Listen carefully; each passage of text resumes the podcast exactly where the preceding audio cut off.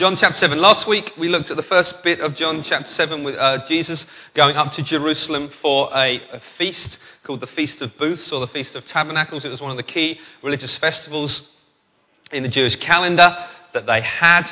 Um, John, in his gospel, focuses on the festivals in Jerusalem, unlike the other three gospels, which focus more on Jesus' ministry in Galilee in the north of the country. Jesus, um, John's gospel is focused on the south of the country in Judea, where Jerusalem was, the capital, the centre. And here's one of these um, festivals that we're looking at. Um, the Festival of Booths was a time where they celebrated the harvest. And what would happen, lots of pilgrims would come to Jerusalem. They would make these temporary, temporary shelters hence the name Feast of Booths, where these booths that they would live in for the period of the festival, seven days. Uh, those who actually lived in Jerusalem would make temporary shelters on their roofs of their homes, so they would go and live in them. So there'd be this sense, it recognized their time in the wilderness when they were without homes before they came into the promised land that God had promised them, but it also uh, was there to remember a time of the harvest and God's provision for a people. So there was, you've got to imagine Jerusalem with thousands and thousands and thousands of extra people coming in. Think of like some of our modern festivals. We have music festivals where thousands of people descend on one place. It's like they came to the city of Jerusalem and the population would have swelled many times its usual number. Jesus was going up there. His brothers were saying to him, who weren't believers at his time, his natural brothers, his half brothers, said to him, Well, why don't you go up there and make yourself known? Come on. You're doing all these crazy miracles. And Jesus says, No, I don't work by your timing. I work by my Father's timing. I'm not going to do that.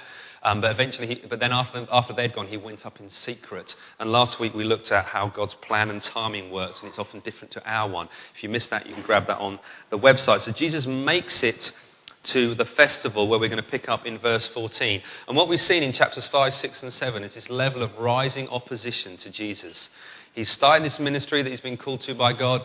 He's performed miracles, he's teaching, he's making an impact, and the opposition against him is ratcheting up slowly and slowly. And we know that it will ultimately end in the cross where he, where he is killed, um, but we can see it slowly kind of getting more and more. So if you've got your Bible, John chapter 7, verse 14, I'm going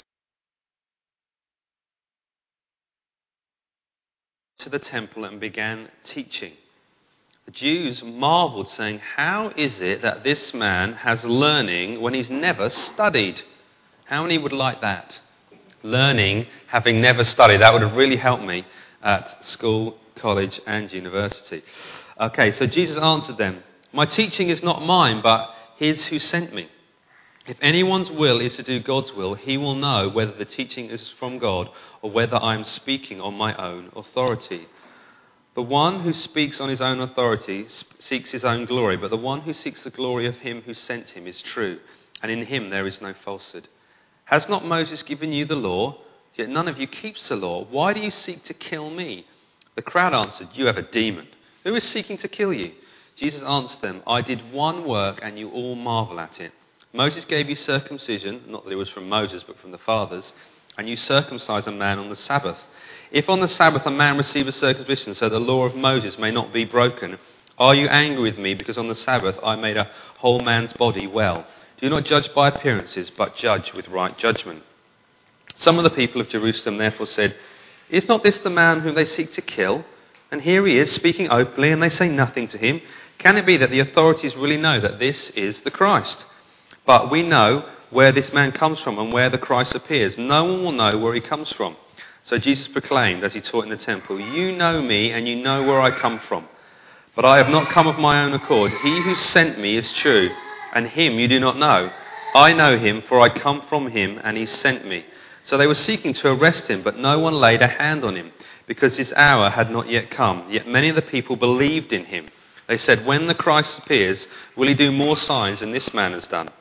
The Pharisees heard the crowds muttering these things about him and the chief priests and the Pharisees sent officers to arrest him. Jesus then said, I will be with you a little longer, and then I'm going to him who sent me. You will seek me, and you will not find me. Where I am, you cannot come.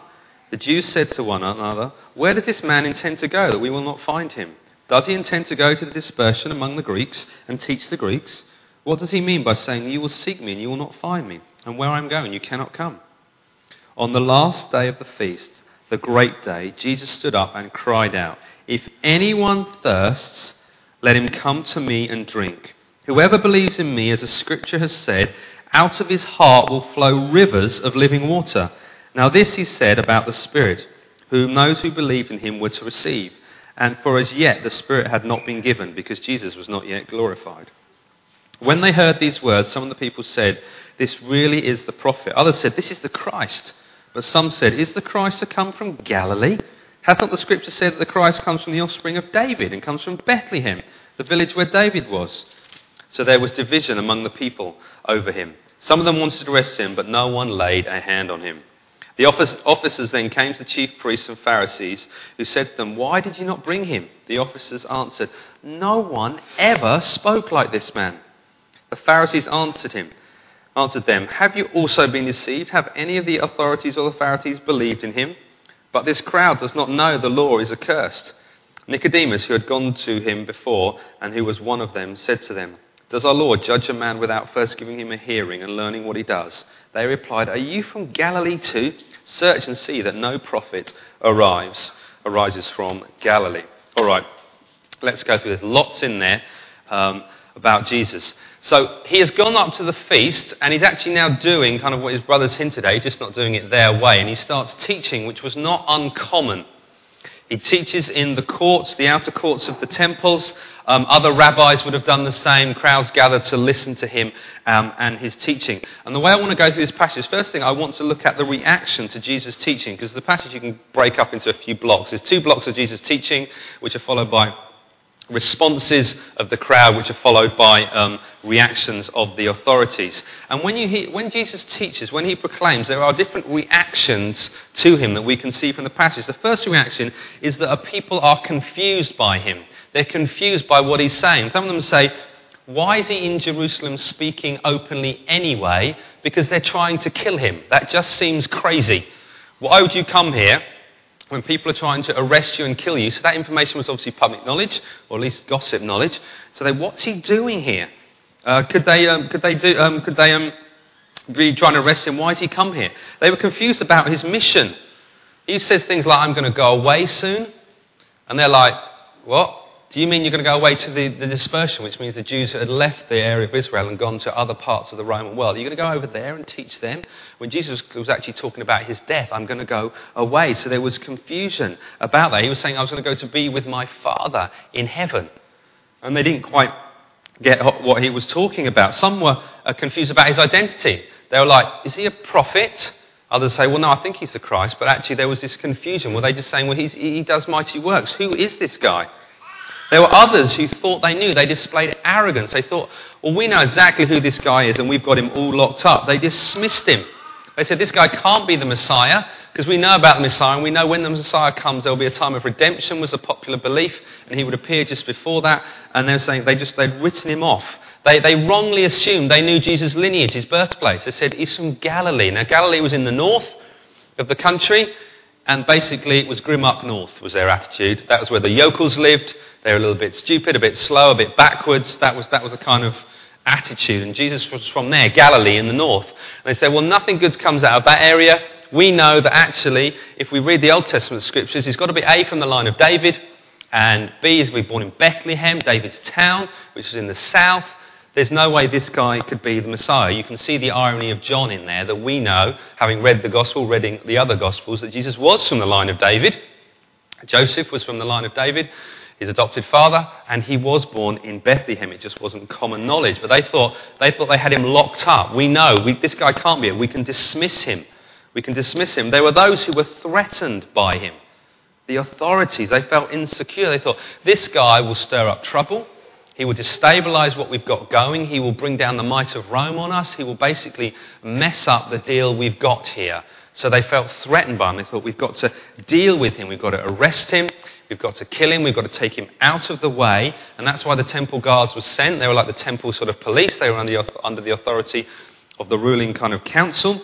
They said, we can do that. We will deal with him. So they, they were, the response was they felt threatened by Jesus. And they wanted to um, deal with him. Even when uh, Nicodemus, one of the leaders that we've already met in chapter 3, he says, whoa, calm down, guys maybe if we're going to arrest him or try and do something, maybe he needs to actually give an account. Let's actually listen to what he's got to say rather than just, you know, dumping a death threat on him.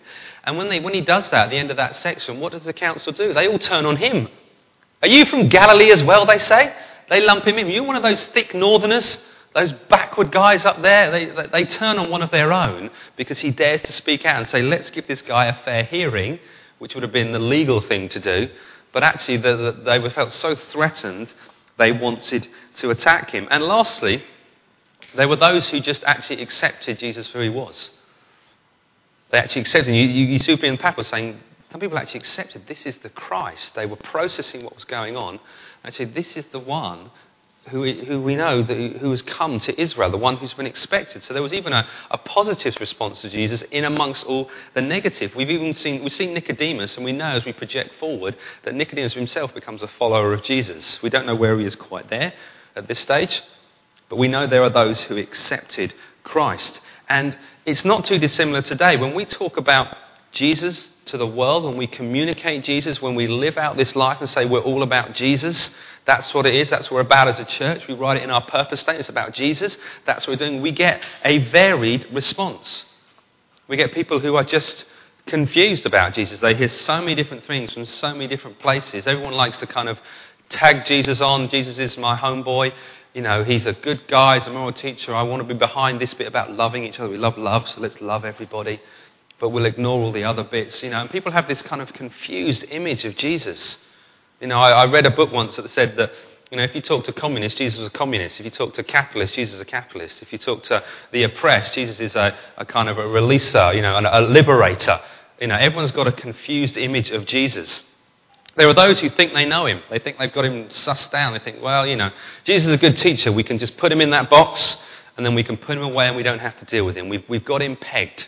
He was just some guru from how many, 2,000 years ago. That kind of, he came a cropper, but he said some good stuff. So we can just, we've got him sus, we can dismiss him. We can dismiss some of his claims. We can, you know, argue away his miracles. No, he didn't rise from the dead. That's ridiculous. All these kind of things. They think they know him. There are those who feel threatened by him because Jesus has some really quite stinging and pointed things to say we can, if you don't actually look at him too closely, he can come across as quite nice and fluffy. You know, peace, love, and all this sort of thing. But if you actually read what he said about life, about how you're to live, about eternity, about where you stand before God, about heaven and hell, he's got some pretty tough things to say. And you can feel threatened because he'll speak into your life and he'll speak into the way you think and the way you act. And you have to deal with that. And that can be a threatening thing that brings out insecurity. And of course, then there are those who accept Jesus and choose to follow him and love him. And one thing I just kind of submit to us as a church is actually where are you standing before Jesus? Do you have a clear, a, a kind of a clear picture of Jesus? Because if your picture of Jesus is not clear, it will not be um, communicated to others. There'll be those around you who have an unclear picture of Jesus. They'll either be confused about him or, or they'll, they'll have a kind of an arrogant, yeah, I know what he's like and I can dismiss him. I just, I'll put him over there. There are those who'll be threatened. And, um, I read a book recently which I'll just commend to you, which I found quite arresting in a lot of ways. It's called Gagging Jesus by Phil Moore. It's really short, so it's always good, and it's got short chapters, but it's about Jesus. And the thing that I found interesting was he just basically took a bunch of things Jesus said and said, let's Jesus talk for himself, rather than you know, we talk for him or we, we make an, uh, our, our kind of things up for him. And what I found is quite shocking, some of the things Jesus said that you can often gloss over or forget about. Some of the things he said about how we should live our lives, some things he said about money and family and sexuality and possessions and poverty and following him can be really kind of arresting when we dwell into them, when you drill out and think, what does that actually mean for my life? And just like the people here who are listening to Jesus' teaching, there was a myriad of responses. We need to be people who have the right response to Jesus because um, we have the right image and the right view of him. And what I want to look at now is two things Jesus said about him which cut against the grain of pretty much lots of modern kind of views of him and will push us into a place of either accepting him or rejecting him as a follower. And he said two things in this passage which are shocking in the extreme if you actually if they were true about him. If he was lying or making stuff up, we can dismiss it. But if they were true, they are huge and they have massive implications for our life. The first thing Jesus said is that he was the highest authority. He is the highest authority. He says, it says at the beginning of that passage that Jesus taught with such authority, yet he'd never studied anywhere. And what they're referring to is it was normal for rabbis to go and teach, uh, sorry, learn from other rabbis. There were rabbinical centers where students would go and learn from a famous rabbi, and they would literally sit at his feet and hear his teaching. We see this um, in the Apostle Paul, said he, he learnt at the feet of Gamaliel, who was one of the great teachers of the time. And that's what Paul said, one of his learning came at one from one of these rabbis. So it was normal, but Jesus had never done that. So he had never sat and learned, yet he taught with such supreme authority, and they couldn't almost understand where he'd got it from. Um, and it, his followers had the same reaction. We see Peter and John in Acts. When they stood up to the council after Jesus' death and resurrection, the Spirit had come and they stood up and they faced them down. And it said the council were amazed that these guys were unschooled fishermen, yet they could stand up to them and speak with such authority and boldness about the things of God. So it's something that characterizes Jesus' followers. But they were looking at Jesus and were like, this guy hasn't studied under a rabbi. He teaches. Even the way he taught was different because what they did in those days is when they taught, to back up and give authority what they were saying, they would quote someone else. Preachers do it nowadays, don't we? You quote a famous guy from the past, you know, a book you've read or a preacher to kind of give authority to what you're saying. But Jesus never did that. Jesus didn't quote the other rabbi. Rabbi so and so over there said this, therefore I say this. So we're on the same line, we're agreeing, therefore you should live like this. Jesus just said, I tell you the truth. Truly, I tell you, I say do this. And his authority just was, I'm telling you because I'm the one who has the authority to speak into your life. He claimed to have this great authority. It said that I, I speak what I've been given from my Father in heaven. What God has given to me, I just speak to you. He says, and also says, I and the Father are one. So actually, I'm just teaching as God to you and he was just speaking out to that. And then he makes these interesting comments in verse 17, where it says, If anyone's will is to do God's will, he will know whether the teaching from, is from God or whether I'm speaking of my own authority. What he's saying is, you've got to kind of get your head around it. He's saying, I'm the highest authority. And the only way you know I'm the highest authority is actually by doing what I say. I cannot appeal to any other authority because that way that would be higher. Does that make sense? If you're the highest authority, you can't appeal to anything else because you're the supreme authority. And he's basically saying, I'm the highest authority, and the only way you know it is by doing what I say. And this principle we find throughout the Bible that actually, to know whether you're following God and God is speaking to you, you have to go and do it. You can't appeal to anything higher because God is the highest one and He's speaking to you. Think about people like Noah. God came to Noah and said, What? Build an ark. Why? going to flood the world. What did Noah do? Noah didn't wait till it was starting raining to build the ark. What did he do? He started building the ark. And his choice became self evident because when the rain came, he had an ark so he could go inside with all the animals and be safe. Think about Joshua when he got to Jericho. God said, You're going to take the city of Jericho. You need to march around it for six days. Seventh day, march around it seven times. Six of them in silence. Seventh one, blow the trumpets. The walls will come down. You can take the city. What did Joshua do? Did he wait to take the city? No, he did what God had said, and then it happened. And God's authority and God's power became evident. What about the shepherds who were in the fields when the angels came? They said, There is Christ the Lord has been born here. He is born in David's town, Bethlehem. Said, This will be a sign. You need to go and find the baby who'll be wrapped in swaddling bands and laid in a manger. So, what did the uh, shepherds have to do? They had to go and find the sign. If they hadn't gone, they wouldn't have seen it. We have a phrase in modern day, we say seeing is believing, right? The Bible says believing is seeing.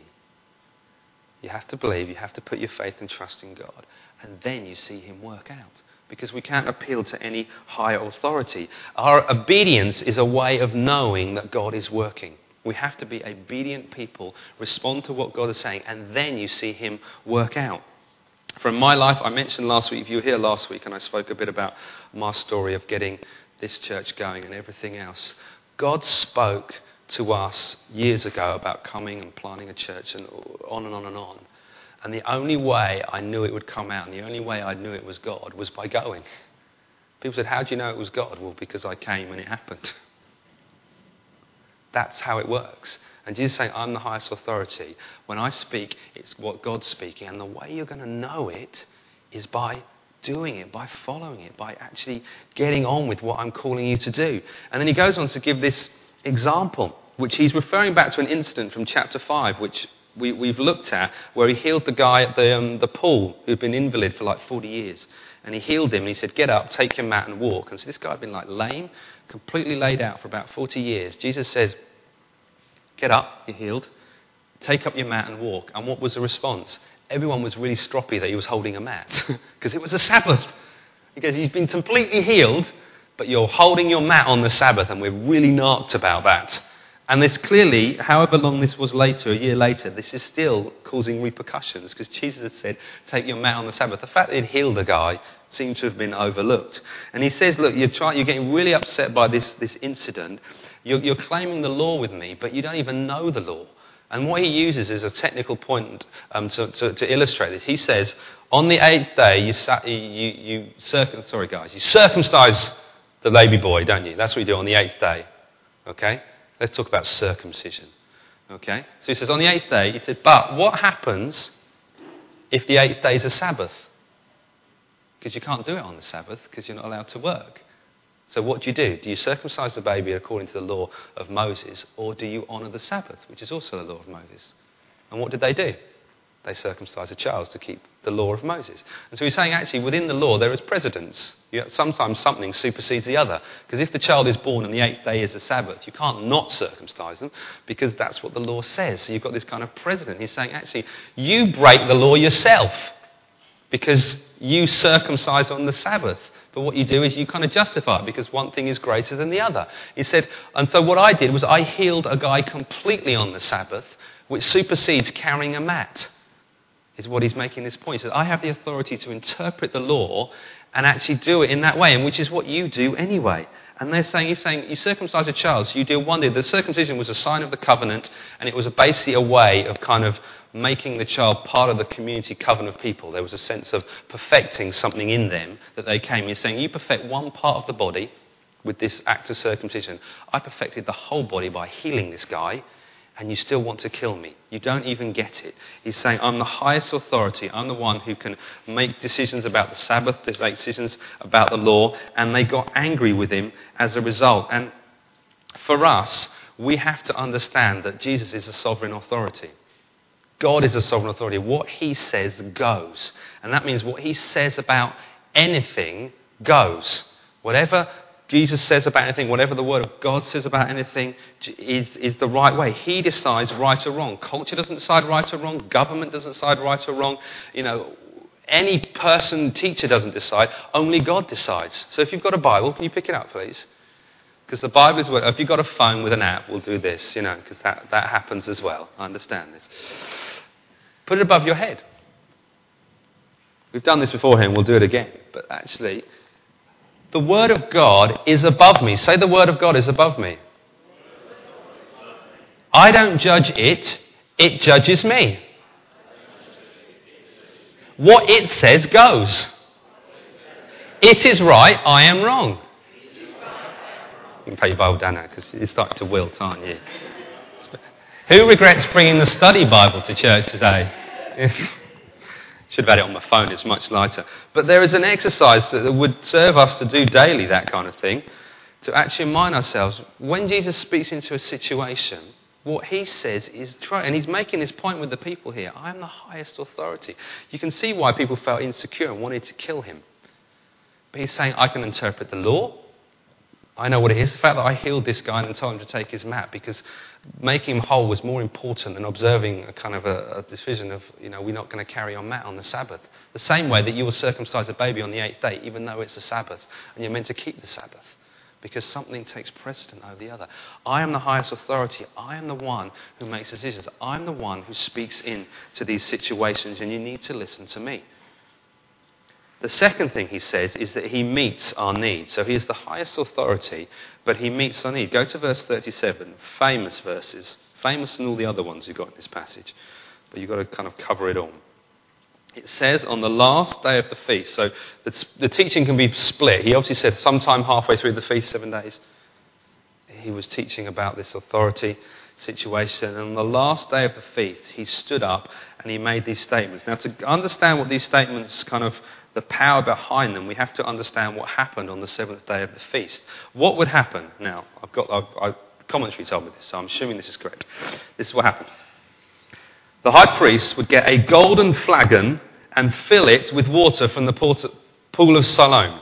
Okay, so they would have a procession from the temple through Jerusalem to this pool. He would fill this golden flagon with water. He would then carry it back to the temple in this procession, holding this big flagon of water.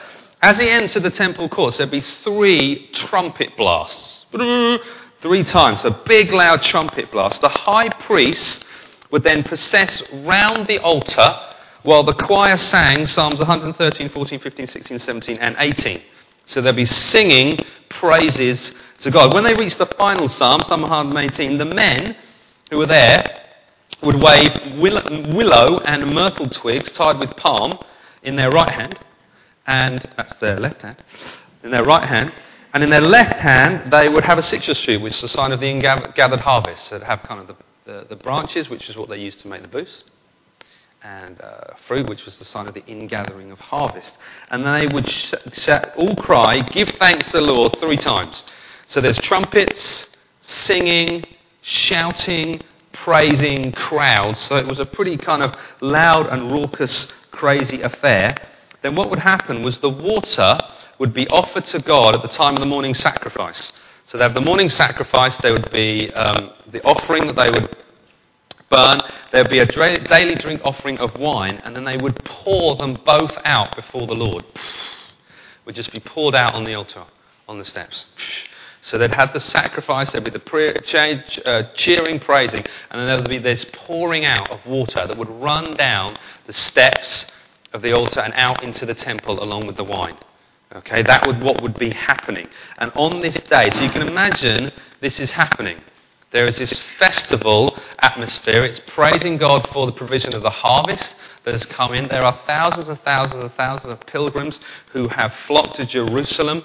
There are people waving branches, waving fruit, all as a sign of the wonder of God. And what this is doing for them, it's hinting back to some Old Testament prophecies. You've got two times in Exodus where God fed the people of Israel from the rock, from the water, where Moses spoke to the, the rock and it gave water, and we see it in Exodus uh, 17 and Numbers 20 or something, and there's the water comes out, and then you've got the prophecy in Ezekiel where you see the water coming out of the temple, flowing out, and it's getting deeper and deeper as it comes out. So there are all these hints back to what's happened in the past, but this messianic age that is to come. So this water is coming out of the temple, talking about something of the Messianic age. So all this is happening. All this is in people's minds. Old Testament, what's happening? Messiah's coming. Way, great. And in the middle, Jesus stands up and he says he cried out. Now he'd have had to have cried out because there was a lot of people making a lot of noise. And so he stands up, doesn't say kind of where, probably somewhere a bit high, maybe got on some steps, I don't know. But he yells out in a loud voice, cries out, If anyone thirsts, let him come to me and drink. Imagine that. Water is pouring down the steps of the temple. Ezekiel, the, the prophecy of the water coming out of the temple, getting deeper and deeper. Hints of a messianic age has come. Whoever believes in me, as the scripture said, out of his heart will flow rivers of living water. Jesus stands up and he proclaims it, and it says, John adds a little bit of commentary for us to help us. Now, this is said about the Spirit, whom those who believed in him were to receive, for as yet the Spirit had not been given because Jesus had not been glorified. So, Jesus is talking about something that's to come. He's talking about the Spirit, the Holy Spirit. He's talking about something that is going to be given to his people after his subsequent death and resurrection. It hadn't happened yet at that point. Jesus is pointing ahead. But actually, as John is writing, it has happened. So he's writing after the event, but what's taking place is before the event. But this is coming. There's going to be something, a blessing to be enjoyed by his people that will come after his death and resurrection. And Jesus is the one who's going to supply this drink. And this drink will be the Holy Spirit, and it will be for whoever believes. And if you've been paying attention as we've been going through John, who was Jesus already talked to about living water? and water flowing out. Who's the person he's already spoken to about this? Do you remember chapter 4? It was the woman at the well. He's already spoken to one individual about this, this water, and not just one individual, a woman who was a Samaritan, who was the half breed, funny pagan, diluted rubbish that were their neighbours that they really didn't like very much. But he'd already spoken to them about it and then happened. But now he's proclaiming it in the heart and the center of the people of God, the temple. And he's saying, The Spirit is coming and it's coming to all of you. And anyone who believes in me, again, look at the authority, believes in me. Jesus said, not in believes in God, believe in me because he was God. And he speaks, if you come to me, you will receive the Spirit and you will kind of be satisfied. And what Jesus is pointing to is he is pointing to the deepest need of the human kind of condition a relationship with God, a relationship with Him. We know that our. Um, we go through the Bible, man was designed to, in the image of God to have a relationship with God and be with Him forever. That was how we were designed. That's how we were built. Genesis 1 and 2. It got broken. Genesis 3. Sin. Sin entered the world because of man's rebellion. Everything got shattered. Everything was broken. Everything was uh, corrupted. And since then, the story of the Bible is God's attempts and to bring man back to himself. And then Jesus comes and he's saying, I'm going to sort the problem out. I'm going to deal with it. I'm going to deal with that need in your heart. I'm going to supply the, um, the water that you need. Anyone got thirsty yesterday? It was a touch warm, wasn't it? Apparently, the hottest day of the year to date, yesterday. It was sweltering. It was lovely. First person to complain about the heat, by the way. We're just going to all jump on you. Okay? We've had too much cold around here. So, it was warm. Anyone get thirsty? Course you did. You got thirsty. You had to take in the fluids or go the kids around. Keep, keep, drinking, keep drinking. There's a lot. And he's saying there's that need when you get thirsty. You need, and Jesus saying there's a need in the human condition that needs to be dealt with, and he eases thirst. It's the problem of sin. Jesus died on the cross, dealt with sin completely, took, bore the wrath of his Father, rose victorious from the grave, and then offered us new life in him. And he says, Come to me, come to me, come to me, which is what he's saying here to his people Come to me, and I will deal with that need. I will provide for you. I will quench that thirst. And like the woman at the well, he said, You know, well, I have to keep coming back here. And he said, No, you won't. When you've got the living water, you won't need to keep coming back to the well every day to pour it to drink. You'll be satisfied in God um, forever, and that spiritual thirst will be completely and utterly dealt with. And so, as I kind of wrap this up, I just want to focus on this whole kind of thing about receiving the Spirit and what it means, because I'd love to pray for us. It starts with us recognizing who God is, who Jesus was. He was that one of highest authority. He was the one who, who makes those kind of statements and says, I'm the one who can tell you what to do. I'm the one who can tell you how to live life. I'm the one who can say, It's only through me that you get to my Father. I'm the only way to come to God. And the responses to him can be varied. People can reject him. People can be like, mm, I'm not sure about this. People can feel threatened and insecure about him. But he boldly says, Come to me and me alone. That's who I want you to come through. And he says three things about receiving the Spirit. First one is you've got to have a need. He said, If anyone thirsts, so the implication there is you've got to be thirsty. If you you're not thirsty or you don't think you're thirsty, then actually you've no need to come to get for a drink. You need to start with being thirsty. You have to recognize a need. There's got to be something in you that says something's not right. Something needs to be dealt with. Jesus says, Come to me and I will deal with it. There's got to be a need. The second, there's got to be an element of faith. Whoever believes in me. Whoever believes in me. So you've got to recognize some of the things Jesus was saying about himself. Is he, is, is he the Messiah? The, guy said, no, no, he's just a prophet. Well, we can't be the, he can't be the Christ because he's come from Galilee. You know, he didn't even come from Bethlehem. But we know there's got to be that element of faith. This is the one. You are the one with the words of eternal life. Where else can we go? We've already had that one with Peter. He says, Where can we go? You're the guy. We've got to stay with you. You are God. We're going to stay with you. And then the last one is there is a receiving of that. It says, Let him come to me and drink. There is a coming to Jesus. There is an element of actually, I will set my stance, I will set my face, I will look towards Jesus, and I will, I will go to him. I will push into him. I will go after him. He is the one who can satisfy me. I won't go anywhere else. I won't try and fill it with my own actions or my own thoughts or my own abilities or how I can it. I will come to Him and Him alone, and I will give my heart and faith to Him. And then the outworking of it, of that, there's the receiving of the Spirit, which we get as believers. But interesting, what it says is um, out of their heart will flow rivers of living water. Imagine, remember that temple from Ezekiel? The temple, the water came out of it toward out, outside into the city and beyond. And so, actually, we're to receive the Spirit as believers, but actually, who's it for primarily? It's, it's going to go out. You get it, but what do you do with it? You, you, give it away. It goes out and affects other people. It's not just about you. It's not just a, a bless me club where Jesus does something nice to you and you're like, isn't it good? It's actually, it's got to go out and affect others. And we see that through the book of Acts. When the Spirit comes, where it says, he said it's going to come after Jesus was glorified, the Spirit fell on the church in Acts, and what's the first thing that happens? They roll out of the room looking like they're drunk early in the morning. All these crowds come round because there's noise and there's this rushing wind and fire. What's going on? And Peter stands up and says, Let me tell you all about this. 3,000 saved. Wow. And so on and so forth. You go through Acts, the Spirit fell on them, and they went out and preached the word of God boldly. So it was, a, it was an outworking of what happens. And we read, we studied Ephesians as a church a couple of years back, and it talks in Ephesians 5 about being filled with the Spirit regularly, having this kind of infilling. But the whole purpose of that is to go out and tell others and minister to others and love and care others. It's not just an insular thing for us. So, what I want to do now is I want to take an opportunity to pray. The kids aren't going to be coming back in for a little while.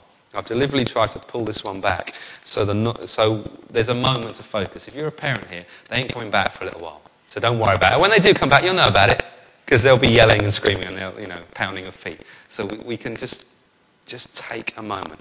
And what I want to do is I want us to just to pray for you to be filled with the Holy Spirit, just like Jesus said, come to you if you're thirsty.